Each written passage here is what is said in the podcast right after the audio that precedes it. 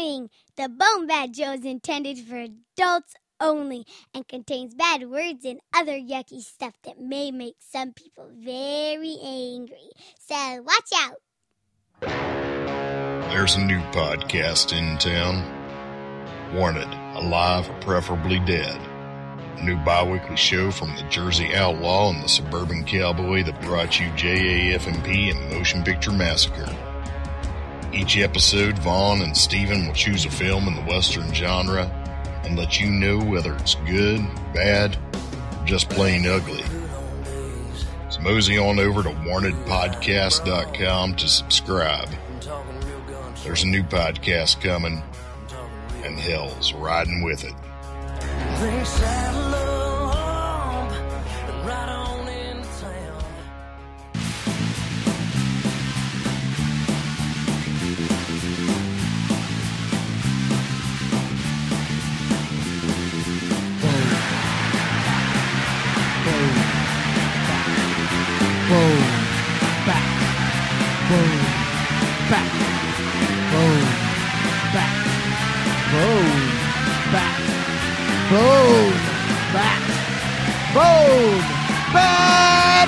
Time for the Bone Bat Podcast, where you can listen to Steve and Gord. It's a kick-ass digital broadcast where we've got dick jokes galore. Bone Bat. Put that coffee down. Coffee's for closers only. You think I'm fucking with you?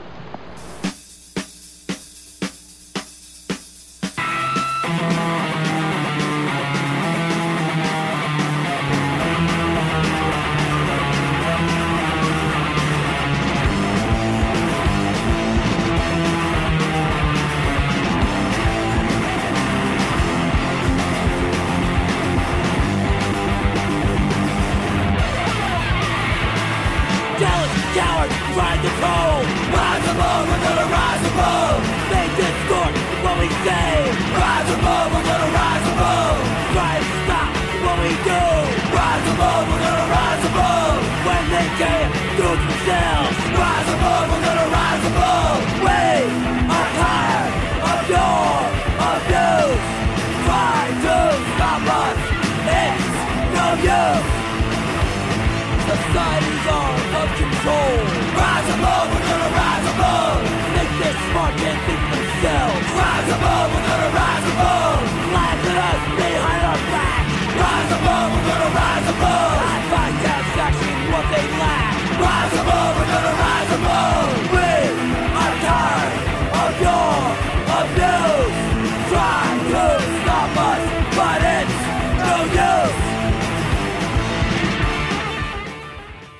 What's up, everybody? Welcome to episode 81 of the Bone Bat Show. This is Steve. And this is Gord. How's it going, man? Oh man, it's it's going. Yeah? This cold weather though, this cold weather is messing us up. I don't know. You got snow up there. Yeah, we got about six to eight inches of snow standing right now, which is rare in Seattle. That's super rare in Seattle. We have, you know, the about as cold as it gets here happening, which is in its 20s. And I know all the people in Michigan and the people in Norway that listen to our show are laughing at me right now because I realize that that's not genuinely cold. Hmm. And it's not actually the cold itself that's messing us up. It's the fact that my wife bought gloves for my kids Okay. and they they love them.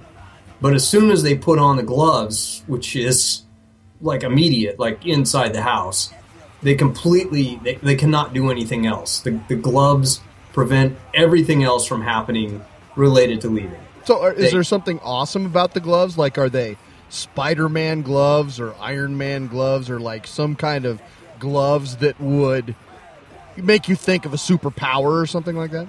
You'd think no, they're just they're just like fleece gloves. But they put them on and they, they can't think they they completely stop doing whatever it was that they were supposed to be doing, like getting ready to go, because they got the gloves on. We got the gloves. We got the gloves, and they, they run around. They got the gloves. Ah! It, it not only prevents them from doing things requiring manual dexterity, you know, physically prevents them from doing things like zipping up backpacks or, or putting on jackets or buttoning things But like mentally, they're just totally, wow, we got gloves on. They're they're not gloves, man. They're like gauntlets of incompetence things. They, I think I have those in Skyrim. I, I think I might have sold mine to get a flaming orcish dancer. No, axe. Uh, so I don't know. So when it's warmer, hopefully the the glove uh, thing will stop and my kids can once again function. Or maybe it'll go on long enough that the glove thing will get old hat and they'll be able to like move on with their lives. Gloves, old hat. Oh, you're going to the clothing jokes tonight, which are never funny. You're the one who busted it out. I didn't.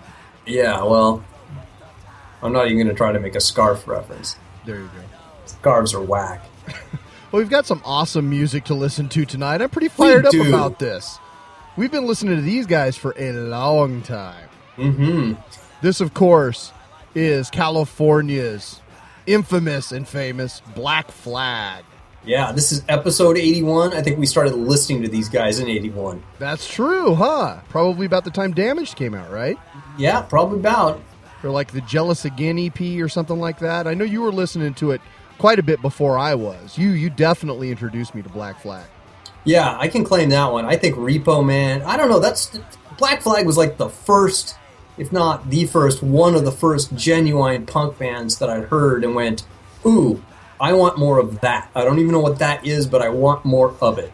Yeah, and what I kind of dug about them was that they had a metallic slant that really appealed to a metalhead like myself. Yeah, I never really considered them very metallic. I just really noisy. I think me- me- at the time I pictured metal as a much more clean sound than the just like dirt that would blast out of the speakers when these guys would play. Well, there's a Sabbath influence there, though. When they yeah, started, you know what? I think you're right. when they started slowing things down, like in you know My War and those later albums, I think there was definitely kind of a same genetic material that was coming from a couple of different kind of musics that came together as I would listen. Good stuff. I So that was Rise Above that we opened with from the album Damaged, and we'll be uh, talking a lot more about the band as we continue.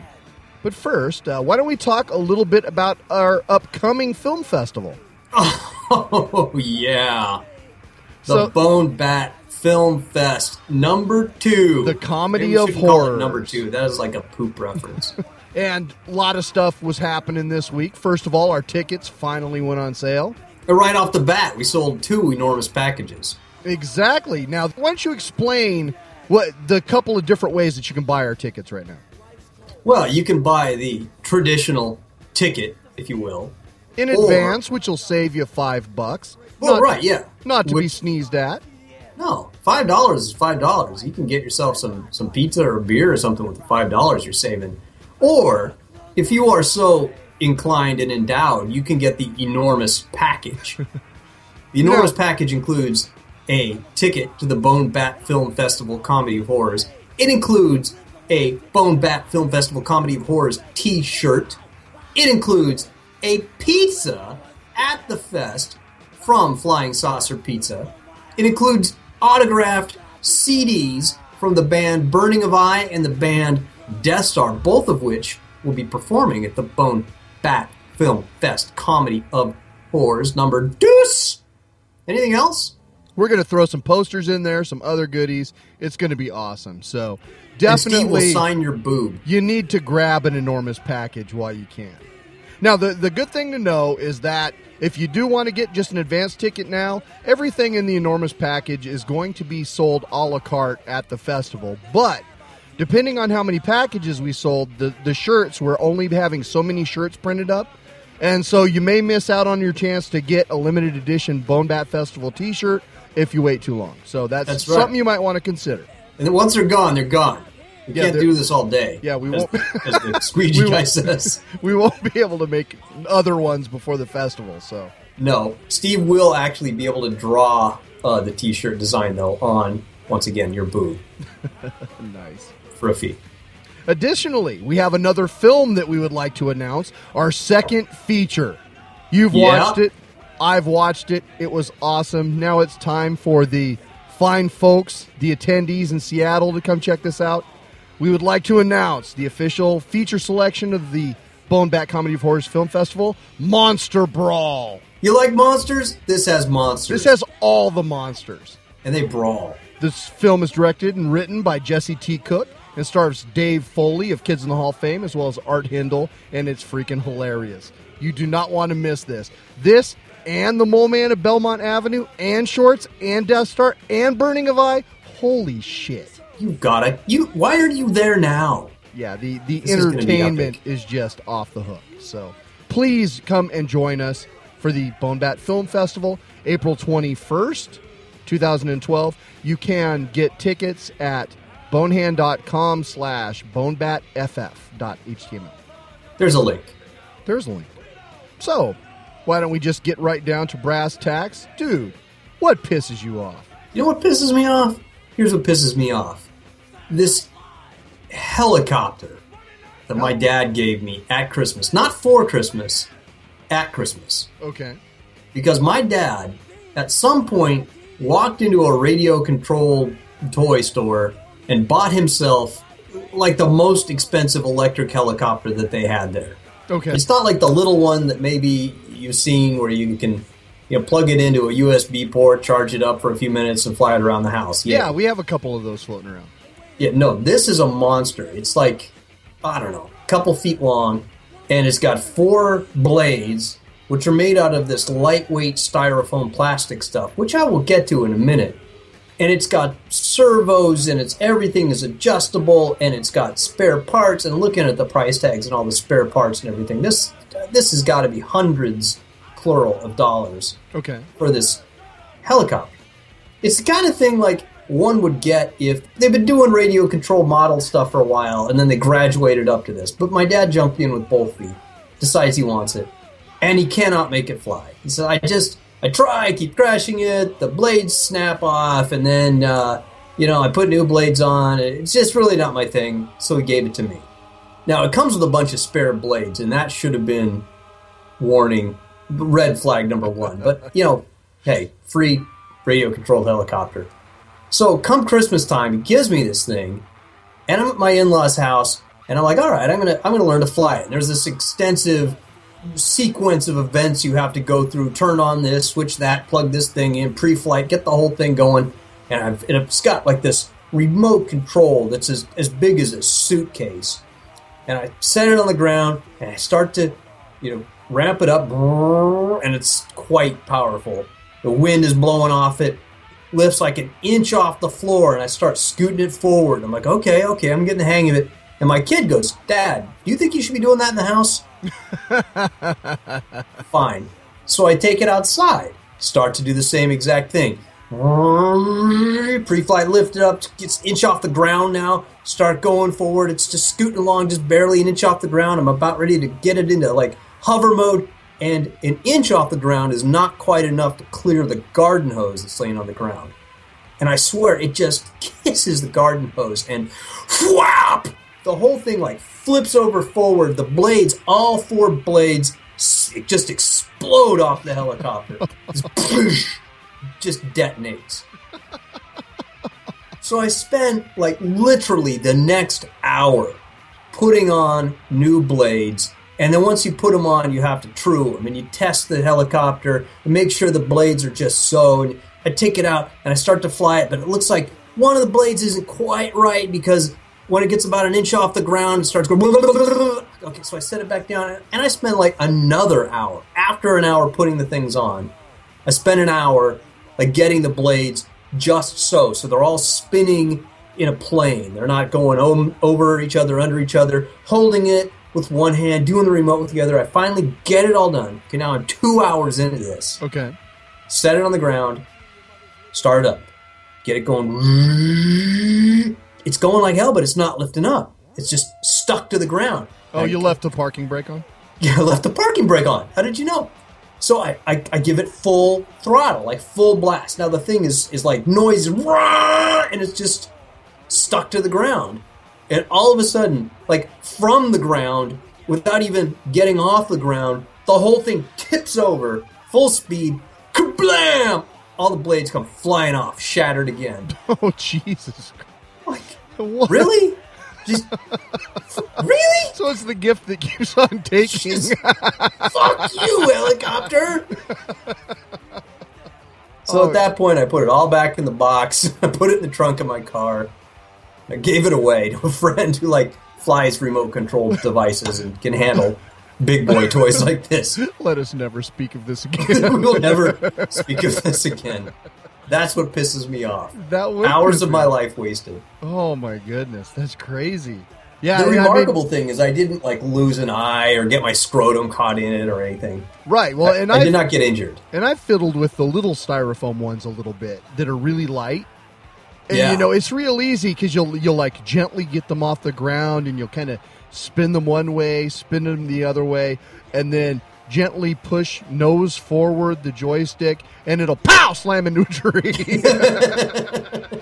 or flip upside down and wreck. And I mean, this is a little tiny thing that's harder to break. I can't imagine like a big expensive one. I would wreck the shit out of it.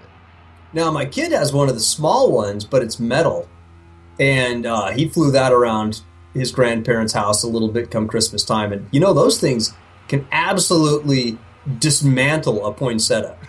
I'm sure. Flies in here, quack quack quack quack quack, and it's like salad on the floor. So it wasn't so much that you couldn't fly this great big helicopter. It was that at the same time your kid was dancing around joyously flying his little helicopter Yes. effortlessly exactly. around the yard. this is easy, Dad. This is fun. Why do you suck when you get old? and as your face gets continually redder. Yes. Just sitting there angrily drinking the bottle of eggnog.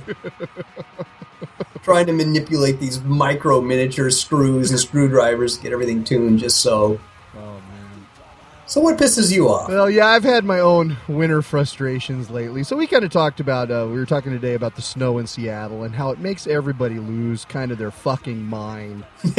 yeah, you Seattle's know. one of those places people aren't really dialed. They, they don't have the snow brain. They don't, which is weird because we get the snow every year, but there's just not enough familiarity with it to really dial in like how to drive in it or how to deal with it. For instance, the school. So we've known all week for last week, they've been talking about nothing else that, oh, the snowpocalypse is coming. We've known it's going to snow. So there's no school on Monday. Martin Luther King Day. So Yeah, you know, that Monday. really didn't have anything to do with the weather. So anyway, so Monday we didn't have school. They send out memos Monday night. Okay, tomorrow's going to be snow, so we're going to start everything two hours late.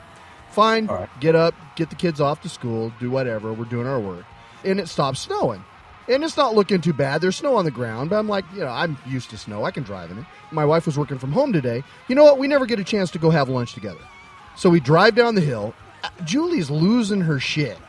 We're gonna wreck. We're gonna die. We're gonna crash. Like, honey, we're fine. It's okay. I've got I the once flew like the diff- 16 hours to visit you, landed at the snowy airport in Detroit, and your wife may be driving the snow. Yeah, she's, I've- she's I've- not really right. She's a, she is a city girl. I'll say that. But anyway, we get down. We have a nice lunch, and it was really nice. You know, no kids around. It's nice to do that every once in a while. So we grab a you know a couple of quick groceries at the grocery store next door, and then we were driving up the hill. We had to go a roundabout way, and in front of us there's like a couple of two wheel drive cars. And I go the roundabout way that is the least steep hill to get back to our house, right? Yeah. And so in front of me, we we're turning and we see there's a cop car stopped about and there are about five cars in a row with a cop car in front of it, and the cop car is actually pushing a car up the hill. now I've never seen that's pretty Siskiyou County for the cops around here. I'm used to that sort of thing growing up, but I, I don't know. You you don't see that a lot around my parts anyway. So, you know, I, I finally get home. So people people are losing their minds, and then eh, we get home and our phone our voicemails have just blown up that the school has decided to release the kids early. What? Yeah. So after sending them, telling them to come in late, they've released the kids early. So What, does that accomplish besides just getting their federal funding for the day? yeah, exactly. That's all that was accomplished. So Well, does it- the school not have heaters? like I said, people lose their minds around the snow. But when it strikes close to home, that's when it really gets to me. So, like I said, Monday kids had off, and we had some. We've got these snow tools that we got for Christmas. There are a couple of Eddie Bauer snowball makers. They look like ice cream scoops, like double-headed ice cream scoops. And so you Oh, scoop okay. up and you make badass snowballs when the when the They actually work. yeah, they work great when the snow is fluffy. Like I was lining up rows of of little piles of snow on the car hood, and I could knock out like twenty quality snowballs in about three minutes. Huh? Those And- look like just a gimmick, or you know, something people would the- use to make snowballs if they didn't have, say, hands. No, it's they're they're awesome for like fast delivery of snowballs. All right. And we got this brick maker, and so they make a fort, and that's awesome. Then the next day comes along, and my son it wants to play in the snow. So he goes outside and he's playing in the snow, and he's calling for his sister. Come out, come outside, come outside, come outside. I want to play a snowball fight. Come outside. My daughter's taking her time. She's kind of dragging her feet coming out there. So he throws a snowball at her window. Doesn't get her moving fast enough. So he takes one of the bricks that he made the night before for the fort and throws it through my window. Oh no! Like through, like broke the window. Shatters it. I'm sitting on the couch in the living room. I hear this noise. and I'm just, oh shit. so I go out front and honestly, the look of terror on the poor boy's face. because I was a little boy once too, and I just knew. And I was like, oh, you poor kid. And so I was like, well, the, the thing that pissed me off was that I had told him previously not to throw snowballs at the glass windows because that could happen. Yeah. And he did it again. yeah. So anyway, I had to spend the day today uh, having a glass repairman come out to the house to fix my daughter's window. that sucks. Yeah. So that really pisses me off how the snow makes people lose their goddamn mind. Apparently so. And you know, it's like I'm pissed, but at the same moment, I feel totally terrible for him. When I was a kid, there was one time I was over at a friend's house and we were playing Batman, and I was trying to punch him, Yeah. and he jumped out of the way, and I punched through their plate glass window, oh god. and it cut my wrist. oh god. And so, like, I'm sitting there bleeding everywhere. The the door's shattered, and I felt I felt that same sinking feeling in my stomach that I know he felt when he did that. Well, when you were at your friend's house, did the mother there say, "Hey, stop playing Batman. Stop punching towards the plate glass window," and you did it anyway? No, Well, that's So, the yes, difference. that, that's definitely a difference, but you know, maybe that should go without saying that little boys don't have a lot of common sense, and Well, I yeah. understand that. Well, he was saving up for a PlayStation, and now he just bought a glass window. So Enjoy that window, son. I'd go in there and polish that every week if I were. yeah, just stand and gaze out of it. So anyway, uh, we don't have any feedback this week, but uh, I do have a thank you. I'd like to thank Benza, our longtime listener from Dortmund, Germany, who sent us a copy of Dead Island last week. Benza, Uber Alice. Exactly on for Xbox, which is awesome because I was wanting to play that game and a bunch of other games came up. So after uh, I finally finish up uh, playing with Skyrim, I'm going to give that a t- try and then I will shoot it your way and then we will give the review on the show. How cool is that? Thanks, man. That's awesome. Thank you, sir. That was really cool of you. Right, why don't we listen to a tune? You announced this one. This was your personal request. Yes, this is one of those songs that when I make a compilation for people and they, I'm putting punk rock on it, this is almost always a song that would go on it to make people go, wow, what was that band? I gotta hear more of that. Black Coffee from the album Slip It In.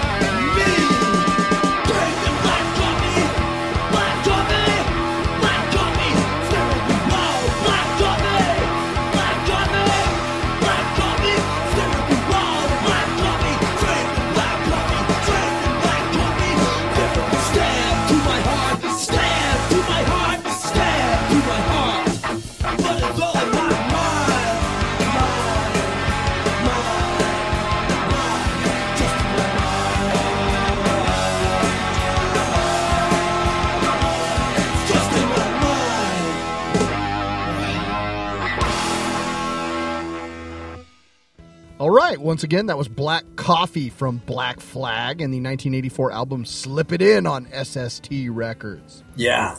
You know, early, early Black Flag, they had a song called Jealous Again, and it was about a guy who was having a hard time coping with his girlfriend who's constantly jealous. Whereas the song Black Coffee is a song about a guy who's jealous of his girlfriend, and he's drinking black coffee and staring at the walls. He was having a hard time.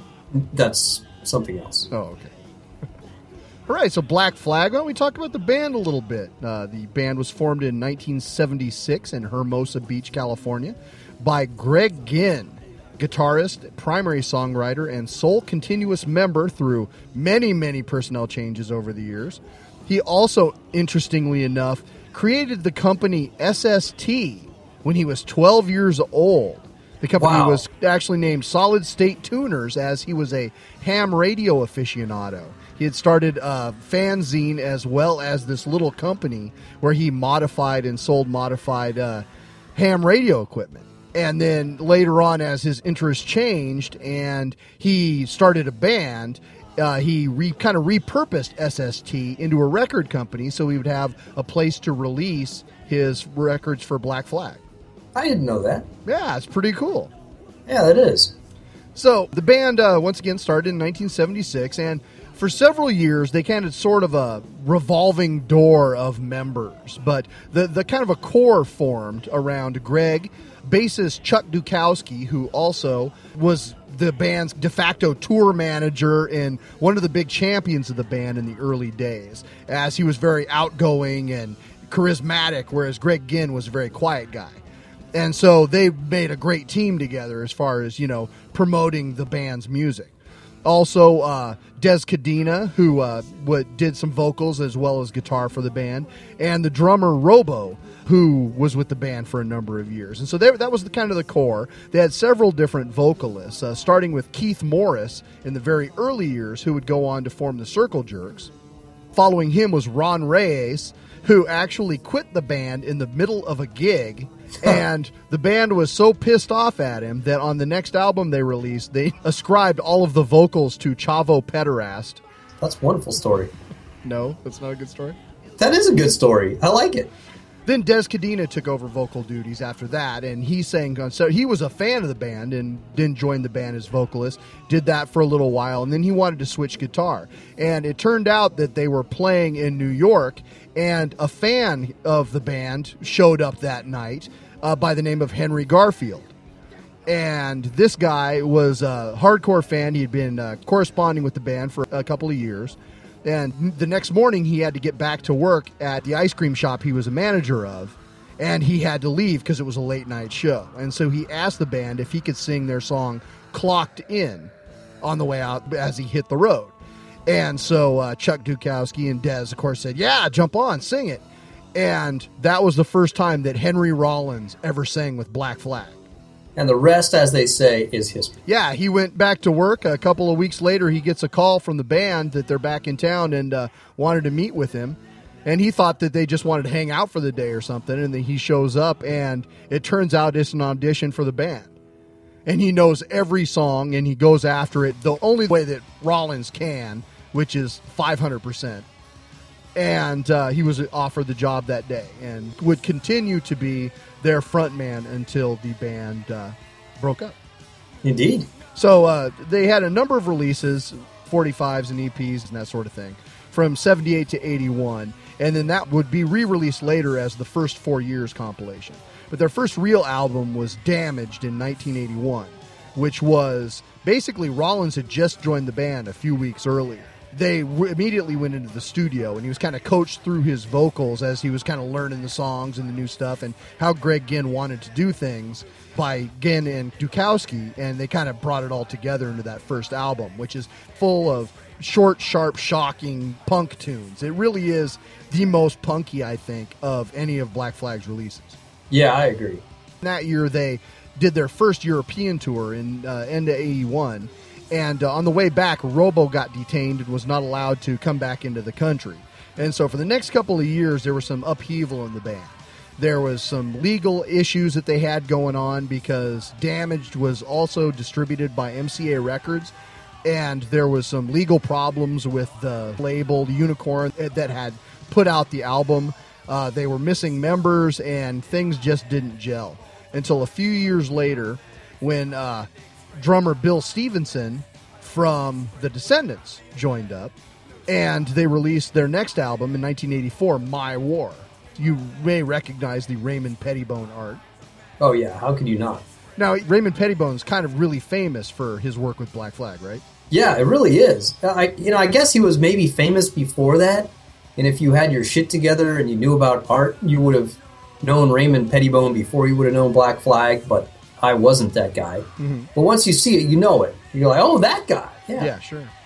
And you know what? He's actually Greg Ginn's brother. What? His name's Ray Ginn.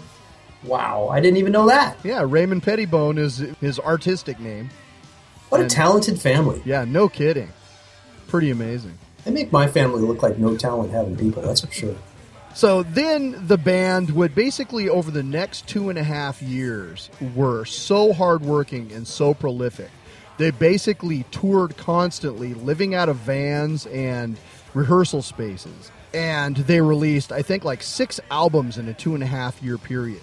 You had My War in 1984. The next album, Family Man, came out, and they uh, had hired Kira Roessler, who would take over the bass duties. For My War, actually, Greg Ginn did the bass duties under the pseudonym of Dale Nixon. And so they were actually able to get a dedicated bassist in time for Family Man, which was uh, kind of a different album for them. Half of it was Greg Ginn instrumentals, and the other half was Rollins spoken word stuff. Yeah, spoken word. Yeah. Yeah, and there was only one song, I think it's Armageddon Man or something, that's the full band together, right? Yeah. And then after that, then they had Slip It In. They also had a Live 84 release, which was a live album in 84. Loose Nut came out in 1985. And then In My Head in 1985, which would be their last studio release.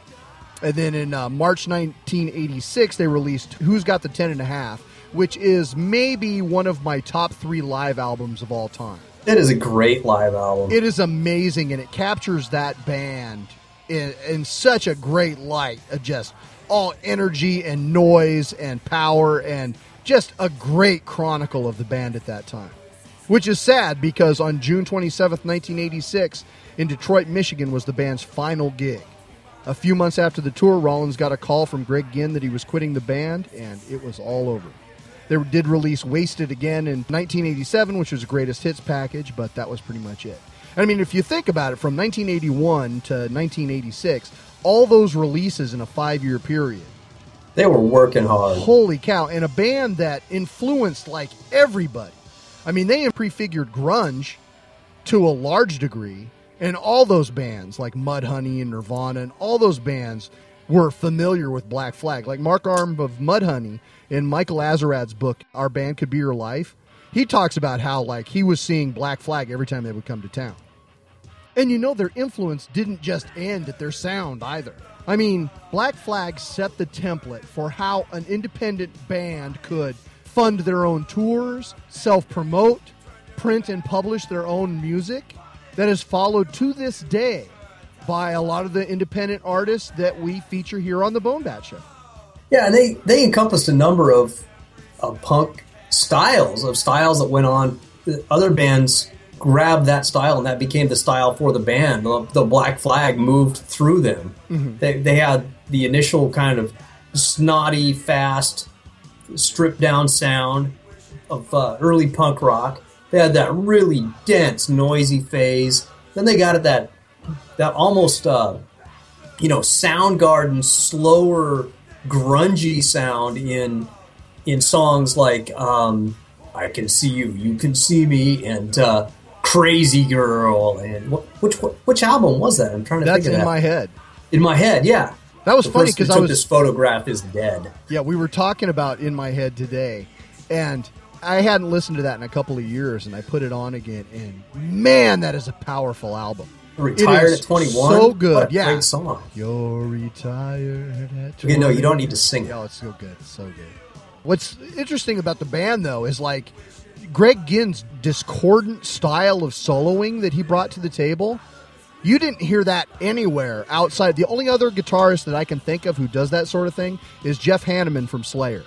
Will do like these guitar solos where the notes almost don't sound like they fit together. Well, you did it that time you dropped your guitar down the stairs. Well, yeah, that. But I mean, that wasn't on purpose. No. It's a really unique, distinctive style that he has. And you couple that with the way that Rollins would just attack a song, just eat Yeah. it alive. And you, you know, you, if you ever seen Rollins live, that guy works his ass off singing. And he's a funky man. The man has a funk to him. He's churning out these really powerful yelling songs, and yet he's he's got a little James Brown in there somehow. He has a lot of James Brown in him. If you've heard any of his spoken word, he talks about how he's a huge fan of James Brown and Aretha Franklin. And actually, some of the music he listened to growing up was a style of music in the Washington, D.C. area called go go that was like kind of a faster version of funk. And there was a number of bands in that area that were playing that style, particularly a go go band called Trouble Funk that Rollins has been a champion of for years. They did a tune called Super Grit, and it's amazing. And it was just pretty cool that, you know, he brought that to the table. And that was one of the things in the interview that I was reading that interested Greg Ginn and Chuck Dukowski was that he came to the table not with just with punk rock influences, but he listened to a lot of other stuff as well. And so that made them think that he would be a good fit for Black Flag. And what a fit he was. So yeah, Black Flag. If you don't own any, of their stuff, you really need to go out and get Slip It In, and start from there. I would say.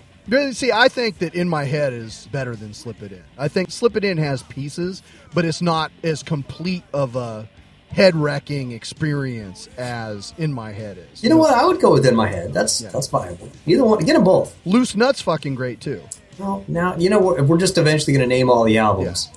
But as I and as I mentioned though, who's got the ten and a half? If you want a really good live album, it's amazing. and you'll know after listening to it who's got the ten and a half. So a little bit of where are they now? Rollins, of course, went on to become a multimedia superstar.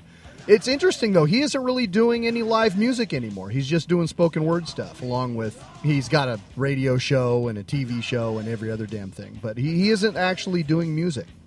Greg Ginn, however, is doing enough music for the both of them. He's in like 50 bands, including HOR, Fasgato, October Faction, Gone, Killer Tweeker Bees, Confront James, El Bad Mojack, the Texas Corrugators, and Jam Bang. Good lord! And uh, interestingly enough, the drummer Robo and Dez Cadena are currently in the Misfits with lone surviving member of that band, Jerry Only. Aw, that's cool. so yeah, it's, it's interesting how like you know the tie into the Circle Jerks, the tie into the Misfits, all these bands that we listened to then and were also awesome. You know, they're still around, they're still performing. It's pretty cool. Although the Misfits aren't as good as they used to be, but what are you gonna do about that? Old age, it's tough. It is. Anyways, you can buy all of the music discussed in this episode at SST.com. Also, by way of quick bibliography, a couple of really interesting books you should check out on Black Flag if you're interested are the previously mentioned Our Band Could Be Your Life by Michael Azerrad and Henry Rollins' own Get in the Van, which is like several years of tour diaries. Both of these books are amazing reading. Can't recommend them highly enough. Anyway, so thank you to SST for sharing the music with us. It's awesome to be checking it out, and uh, we'll listen to another one in a minute. But first, do you have a political rant this week. You know, I do have a political rant this week. Write this day down on your calendar. You can refer back to it. You go, oh, I remember when I found this out. Today's the day. The next banking crisis is going to happen. And the next banking crisis is going to be with the credit unions. Yup. Let me tell you, I know this to be true because my dad told me this, and he knows these things. He's been right about all of them so far. Savings and loan crisis back when we were kids, what happened? They deregulated the savings and loans. They were the least watched over. They got funky. They spent more money than they had. They made commitments that they could not uh, honor. Savings and loan crisis. Fast forward a few years, most recently, the big ass investment bank crisis, where they blurred the line between investment houses and banks, deregulated. Lesser regulations, lesser oversight, allowed them to do more funky things. Credit default swaps, hey, no problem. Put yourself on the hook for more money than you actually got. Kaboom, banking crisis. So now, the big banks trying to make it all up. Where are they going to make their money? They're sticking it to the customers. The customers are fleeing. Where are they going? Credit unions. Yeah, yeah. And guess what? Credit unions are the banks with the weakest regulation. So, may not happen this year, may not happen next year. Credit union crisis going to happen. So What's why is there going to be? Because the least regulated bank is always the one that's going to do the dumb shit that makes it go under. The people with the least oversight are going to stretch the rules the farthest to try to make more money.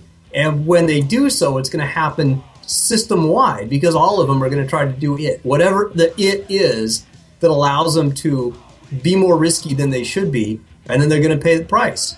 When one of them goes, you're going to find out all of them are doing the same thing and they're all going to go. Whether it's giving people mortgages that there's no way that they can pay on on houses that are nowhere worth what they are on paper. Whether it's uh, credit default swaps committing to things that you cannot cover the losses for. It's going to be something.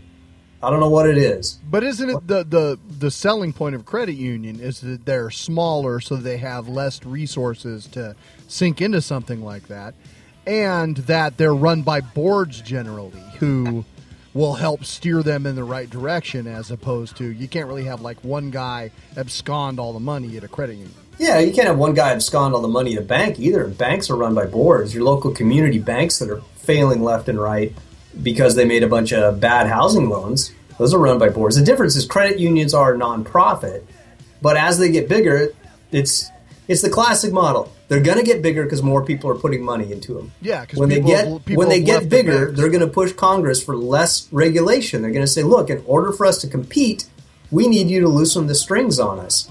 And they're going to have the money to buy the congressman to do so. So the, there will be less and less regulation. They're going to do something stupid, and the whole thing's going to fall apart. So you're, what you're saying is that everybody who just took their money out of the banks after the last crisis and put them in credit unions need to take their money out of the credit union and put it in a jar in the backyard. Jar, uh, a coffee can, mattress would work. Any of those items, really. I see. No, you, you, your money might be fine. Just like if you put your money in a bank and, and it failed, if you put your money in your local community bank and it went under, it's FDIC insured. You get your money back. But uh, doesn't mean the bank didn't fail. Doesn't mean that that's going to have not going to have repercussions Yeah. for the community at large. So that that that's my prediction. So come back to me in five years and find out if it really happened. okay. All right, because all my predictions come true, by the way. Note how I said the 49ers absolutely could not beat New Orleans. oh, I'm, I'm glad they did. So who, who's going to win in the 49ers Giants game? The hell if I know. I think the 49ers will, which probably means the Giants will. But now that I think the Giants will, does that mean the 49ers will? I'm calling it the Giners game just because it's The- funny. The Faginers? the Giners. Just the Giners. I like it. Oh, God. All right, dude. Well, why don't we listen to another tune? Let's do it.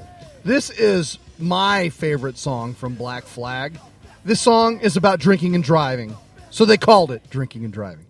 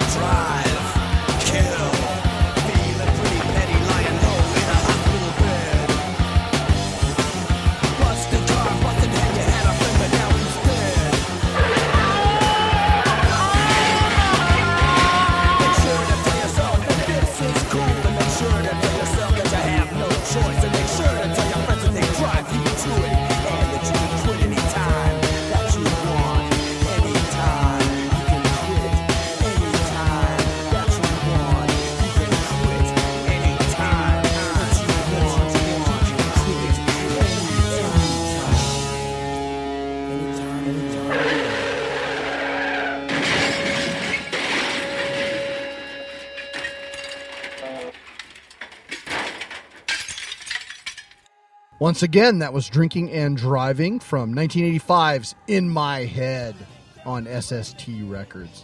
Great release once again. Pick it up. Yeah, great song. Multimedia Triage? Triage. Let's Okay, talk honestly, stuff, man. It's been so long We've been since doing we've so done the much show. stuff, but honestly, besides Skyrim, the sheer amount of else? entertainment that has gone through our brains in the last three weeks. it is amazing. Let's see. So first, I nearly got decapitated, but I was saved when a dragon attacked a castle. And then I went on to, to visit the Greybeards and try to join the Mages College. And, and then I actually tried to get lycanthropy. And also, I got a magic sword. I killed a bunch of goats. Pretty much it. I actually killed a dragon with one Fus Ro Dah up his fucking gullet.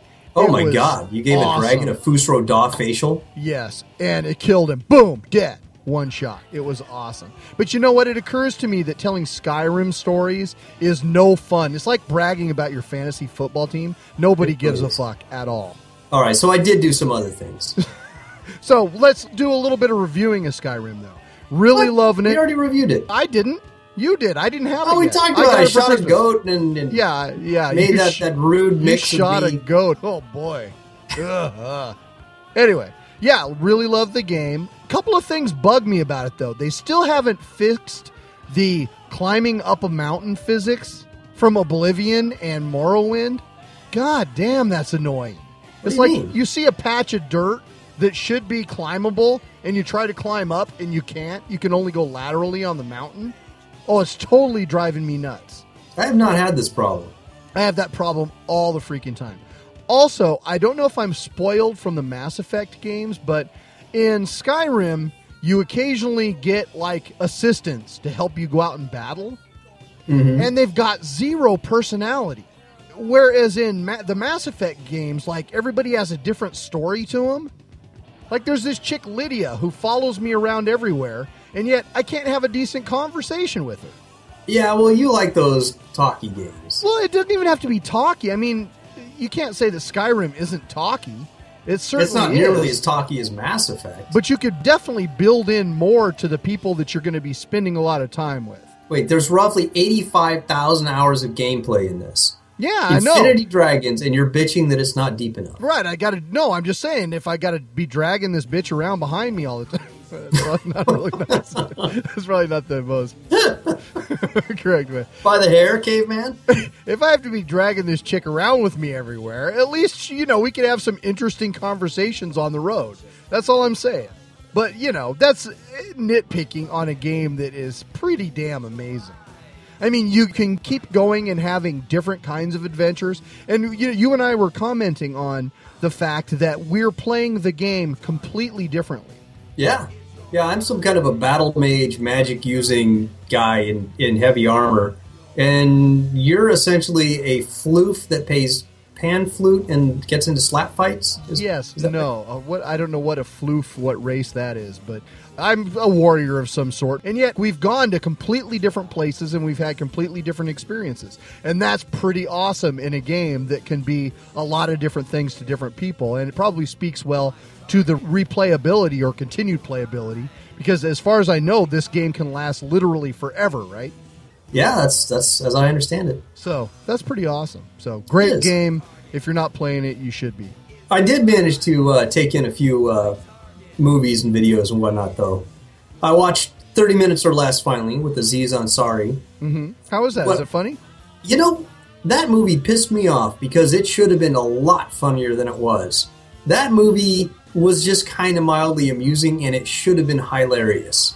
I was worried that that was the kind of movie that a lot of the best stuff was in the trailer.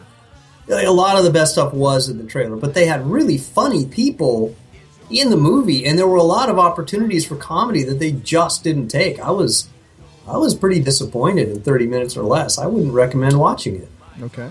On the other hand, though, finally rented Rise of Planet of the Apes. Great movie, great sci-fi. For everybody that thinks that movie is a big, over-the-top Transformers action flick with monkeys instead of robots, it's not that. Yeah, in the trailer they show monkeys attacking cars, but it isn't. It's a cool sci-fi movie, and the effects with the monkeys are so flippin' believable. You have to constantly remind yourself you're not watching actual simians. You're you're watching special effects. It's a cool sci-fi movie. I saw it with my kids. You could do that. I did the same. I rented it on pay per view with my kids after Gordon recommended it, and it was a movie I can't remember why I didn't see it. I wanted to see it at the time. And no, I asked you about great. it early, and you said I don't want to see that stupid crap. Uh, Did Those I? movies are terrible. No, I, I don't remember that. Did Huh, well, and I, I tried to say But fine. the review when the reviews came in, I recognized that a lot of people I respected said it was good, and at the time I saw something else, you know, for to at the theater around that time, and I just didn't go.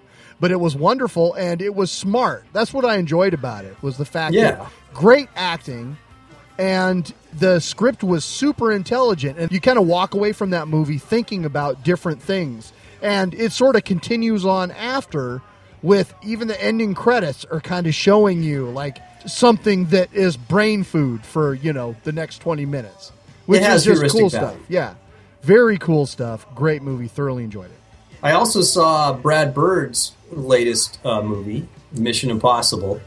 I was not going to watch Mission Impossible that at all. Is no that interest. goat protocol The Goat Protocol, yes. Mission Impossible. that that was your adventure on the mountainside no and, and- Yeah, that was our last uh, show. and you know what? It was a fun movie. It wasn't great. It wasn't bad. It was certainly my least favorite Brad Bird movie, but that's really not saying anything because two of his four movies are my favorite movies of all time. So, you know, this is the guy that did The Iron Giant. This is the The guy that did The Incredibles. Yeah. I, I But- was shocked when you told me that it was Brad Bird because I had zero interest in seeing that Mission Impossible film. Yeah, and then I saw uh, Tintin. What'd you think of Tintin? It was fun. That's what I It thought too. It was a bit long. I stand by my comment that the animation is creepy because it, it the whole thing just seemed creepy. I didn't like the way the people looked; they creeped me out, like the way a clown creeps me out. But uh, it's fun. Yeah, the animation didn't bug me. I was really impressed with some of the action set pieces. The action set pieces were quite over the top. They And were the- really amazing. The crane battle at the end, where The crane battle, yeah. well, they were like rock'em sock'em robots. That was amazing. How about when the, they open the water to the dam and the giant chase scene through the city as the water is flowing from the dam? Yeah, it was, that was amazing. Yeah, so it had some great stuff. And you know, I did not grow up with Tintin. I did. And How so- did you not grow up with Tintin? I, I never read the comics. I, I actually bought them like as bargain books a few years ago, and so we actually have them. And my son and I have been reading them now since we saw the movie. But my, I, you know, I didn't have the warm fuzzies for Tintin, so when it came to seeing the movie, I, I enjoyed it, but I didn't have any, you know, sort of nostalgia for it. And I see how folks who did could really enjoy it more than maybe I did. But I enjoyed it. I, I would go see another one, and uh, we're enjoying reading the books now. So kind of cool. Yeah. So, uh, reading actual books, I just finished reading Chuck Palahniuk. How do you say that guy's last name? Uh, Polaniak, I believe. Palahniuk. Chuck Palahniuk's latest one, Damned, which I think Death Star told us to read. Yeah, that's, That's a fun book. It's about a little girl who dies and goes to hell and her adventures in hell. And that's all I'll say about it. It's fun. You should read it. Although it's told in her voice. So if you're one of those people that does audiobooks, I don't know. If Chuck is reading it, great. If it's actually acted, it might be horrifying. Okay. because you don't want to listen to like a, what is she supposed to be like a 12 13 year old girl the whole time. That would be awful. And i am just finishing up the latest book in the horus heresy series gav thorpe's deliverance lost ghosts of terra. Great book one of my favorite ones in this whole great mess of chaos and space marines and all kinds of mental chewing gum that these books are this is about Corax and his Raven Guard, who had their asses handed to them at Isstvan 5. And it deals a lot with the mysterious Alpha Legion. Corax, one of the most human of the Primarchs. If you haven't been reading this series, you need to just start. Don't come in in the middle. This is one of the books, maybe you could pick this one up and kind of come in in the middle. Most of them aren't like this, though. But the series continues to be kick ass. Go Black Library. Nice. Yeah. And you know what I've been listening to? What's that? A couple of things. not in our punk rock metal genre, but there's a band called Orgone. I believe it's pronounced Orgone. O R G O N E. Maybe it's Orgone. I don't know. But I got their Cali Fever album. Very funky. Lots of horns, sort of an Afro pop, funk, the dash of Motown. Just really, really good, shake your ass kind of uh, tunes. I highly recommend it. I, I really like to see them live. I think they've got other albums too. I'm I'm gonna be getting them. If you like the funky stuff, if you like the horns, you gotta get that. Nice. And the other thing I stumbled across is a Ukrainian pianist named Vika Yermolyeva.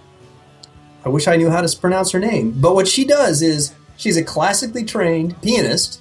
She's a professional musician. She went to she, she does this for a living. She plays the hell out of the piano, but she's a metal and punk fan.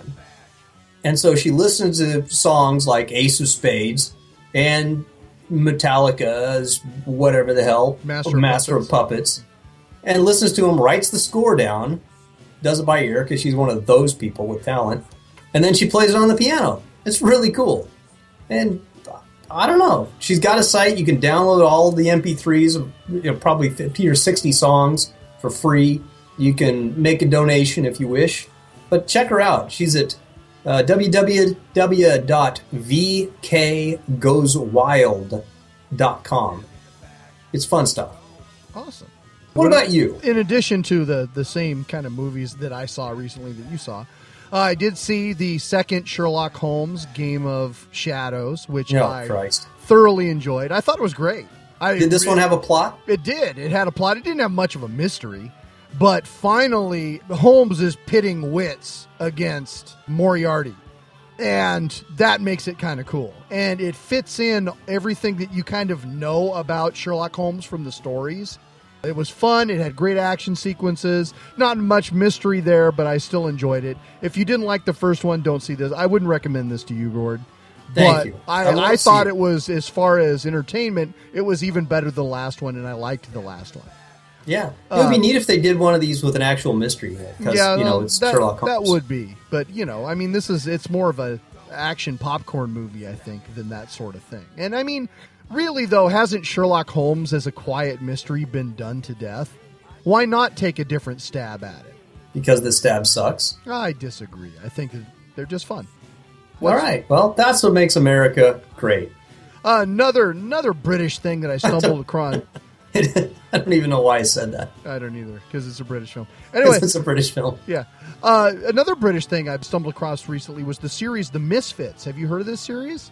Only from you. Really cool kind of premise about five juvenile delinquents, and they're doing their uh, civic duty, I guess, when this freak electrical storm comes along, and they get given these interesting superpowers. But they're not kind of normal superpowers. Everybody has something different. Like this one woman can hear in her mind what people think about her. Or another guy Like uh, like Sookie Stackhouse in uh, in the vampire uh, movies. I don't watch that shit.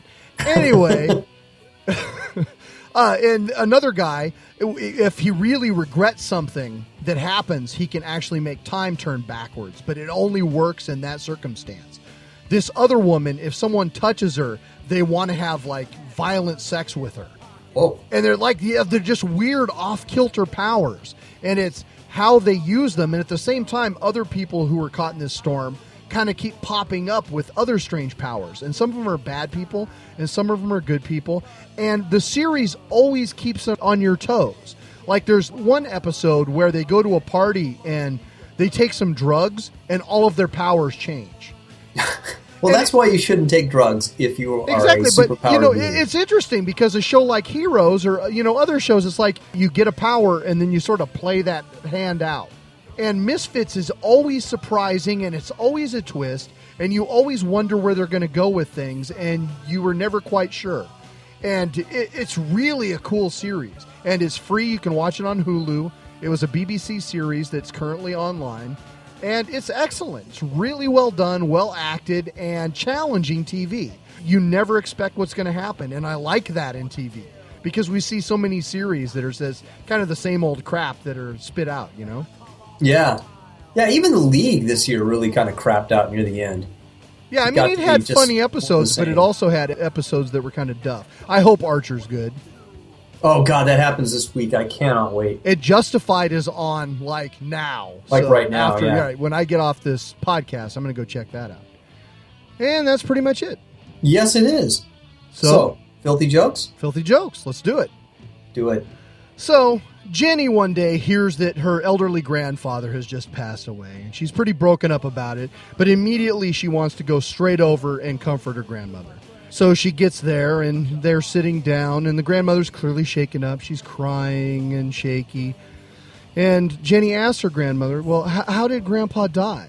And her grandma was always a person to just, you know, lay it on the line. She doesn't really hold back. And grandma explains that, well, he had a heart attack during sex Sunday morning. And Jenny's a little bit horrified, picturing this in her mind, but she kind of suggests that, well, you know, I, I guess sex at his age could be kind of asking for trouble.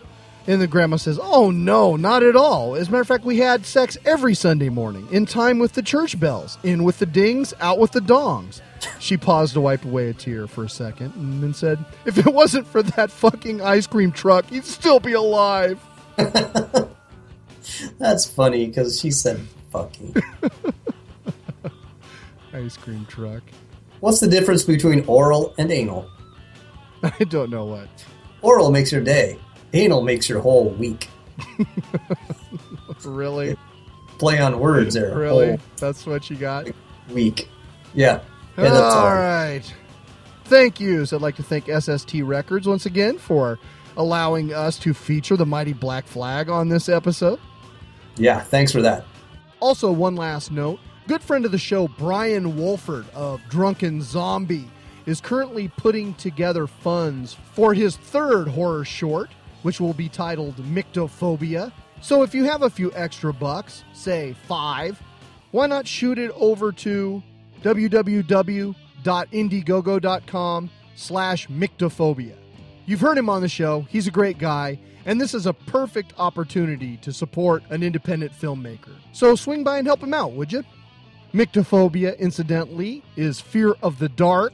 If you can't spell it, look for the link on the Bone Bat page.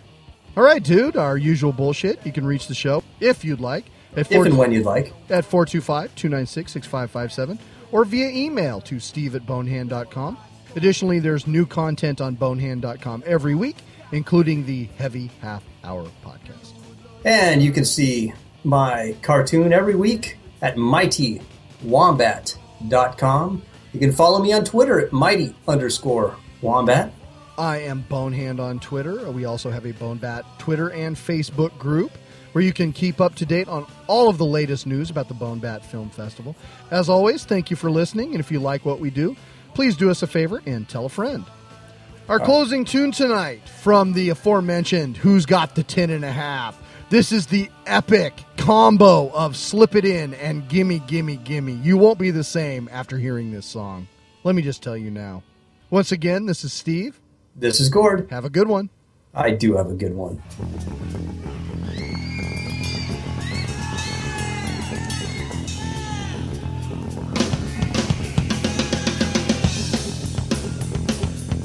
I must admit, this feels mighty good. All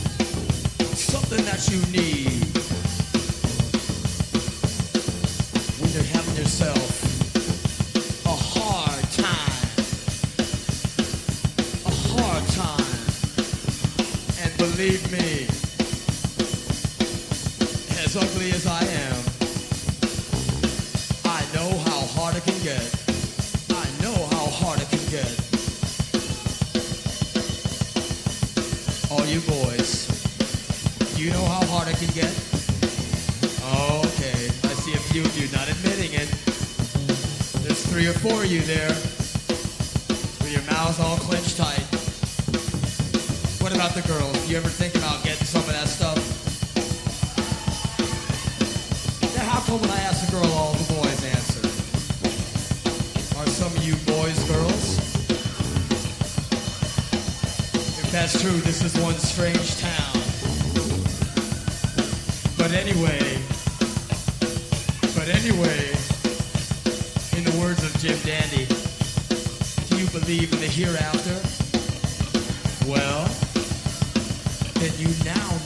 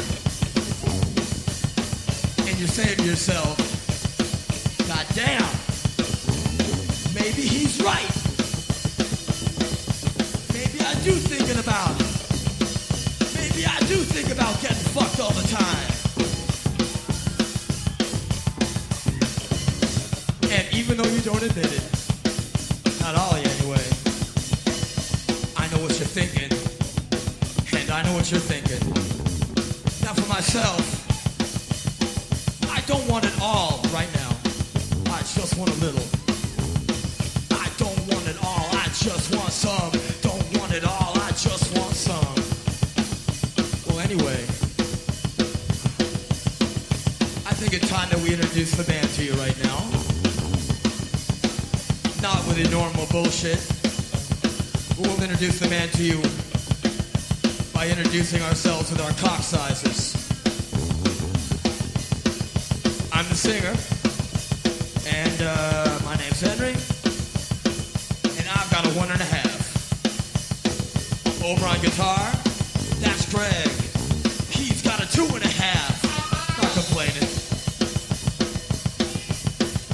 drums, that's Anthony. He's got the three and a half.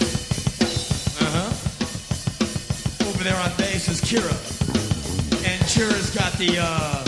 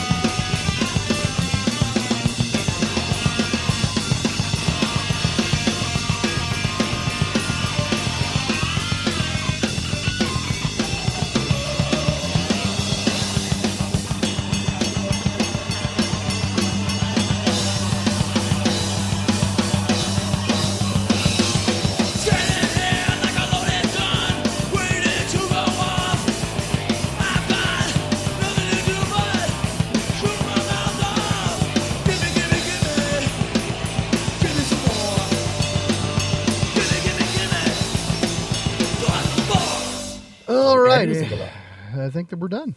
All right. Cool. Our work is done here. Yes. Thanks, So, man. I will talk to you tomorrow. I'll talk to you in a few hours. Okay. Bye. Bye.